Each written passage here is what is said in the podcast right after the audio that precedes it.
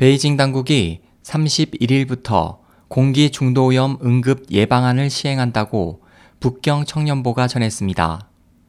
이 예방안에 따르면 초미세먼지 농도가 세제곱미터당 150 마이크로그램으로 72시간 이상 지속될 경우 홍색 경보가 발령돼 곧바로 승용차 이부제와 초, 중, 고교 및 유치원 수업 중단 조치가 이루어지게 됩니다.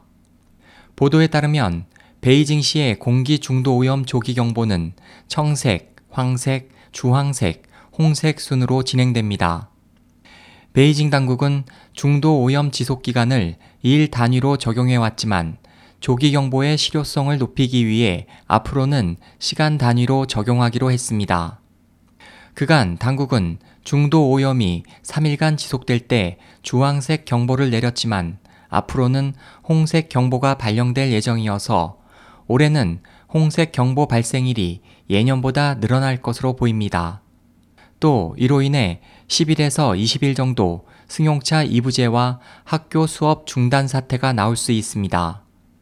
베이징시 환경보호 검측센터 관계자는 북경 청년보에 앞으로 베이징의 초미세먼지 일일 평균 농도가 세제곱미터당 150 마이크로그램 이상이면 중도 오염으로 간주하며 중도 오염이 3일 이상이면 최고 단계인 홍색 경보가 내려지는데 지난해 2월 하순에는 7일 연속 중도 오염이 나타나기도 했다고 말했습니다. 그는 또 예방한 발표 전에는 당일 오후에 중도 오염이 나타나고 다음날 오후에 중도 오염이 사라지면 일 단위로 계산해 조기 경보를 발령하지 않았지만 이제는 시간 단위로 계산해 실생활에 맞는 경보가 가능하다고 덧붙였습니다. 북경 청년보는 예방한 발표에 대해 홍색 경보가 내려지고 차량 이부제가 실시되면 280만 명 정도가 차량 이용을 할 수 없게 된다.